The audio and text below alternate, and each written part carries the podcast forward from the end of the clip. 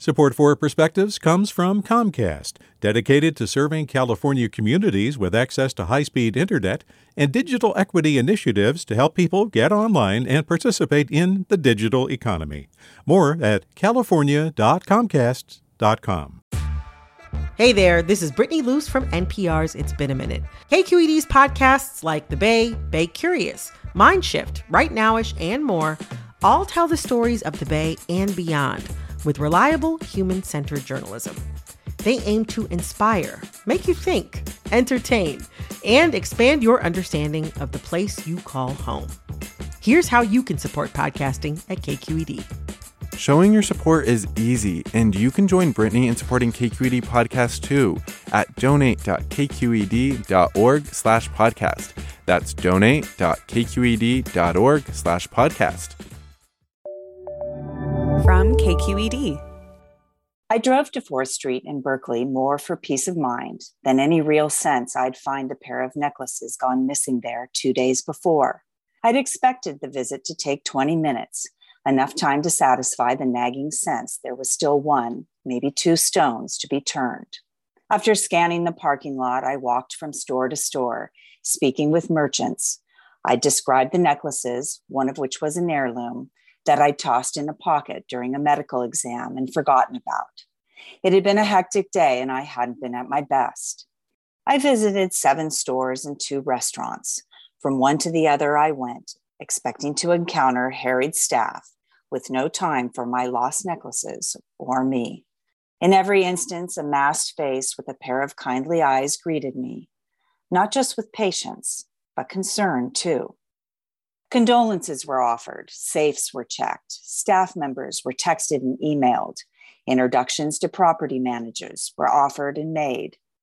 Mackenzie, the assistant manager for Hay, who walked me to the office of a maintenance man, shared stories of her own lost jewelry along the way.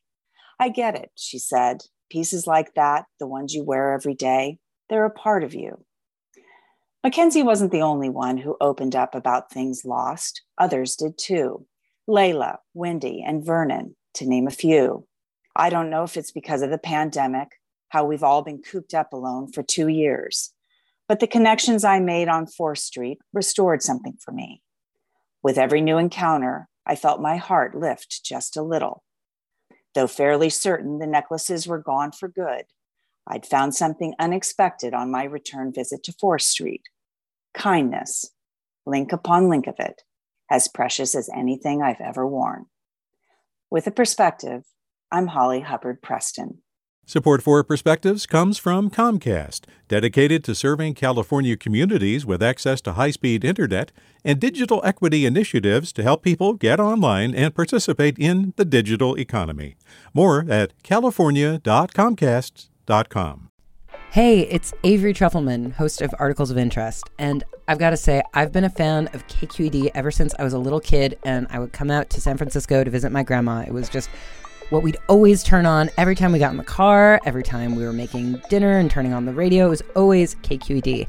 And then over the years, I've become a massive fan of KQED podcasts because this is local reporting at its best. These are answers to questions you've always wanted to know, interviews with exciting, unusual voices, necessary journalism, all told with love and care and artistry. And did you know that a majority of KQED's funding actually comes from members? It's just people like you and me supporting the programs they love while also getting access to cool events, behind the scenes footage, and so much more. If you want to sign up and be a part of this amazing community, visit donate.kqed.org slash podcasts to become a member today. That's podcasts with an S.